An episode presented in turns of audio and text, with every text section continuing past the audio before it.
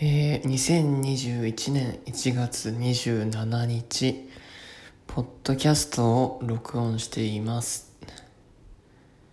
今、25歳になる日本人の男です。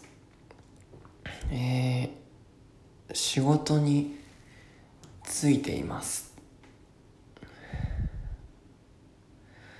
先輩や仲間には恵まれているんじゃないかと思っています。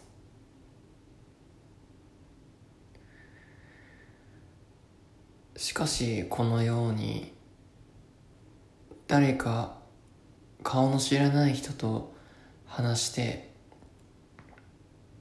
楽しい気持ちになれたらなぁと思っています。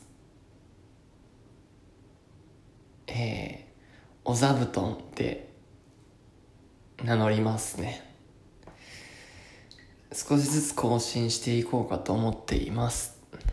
えー、お聞きになられる方、えー、ぜひ、えー、一緒に楽しい場所にしていきましょう。以上です。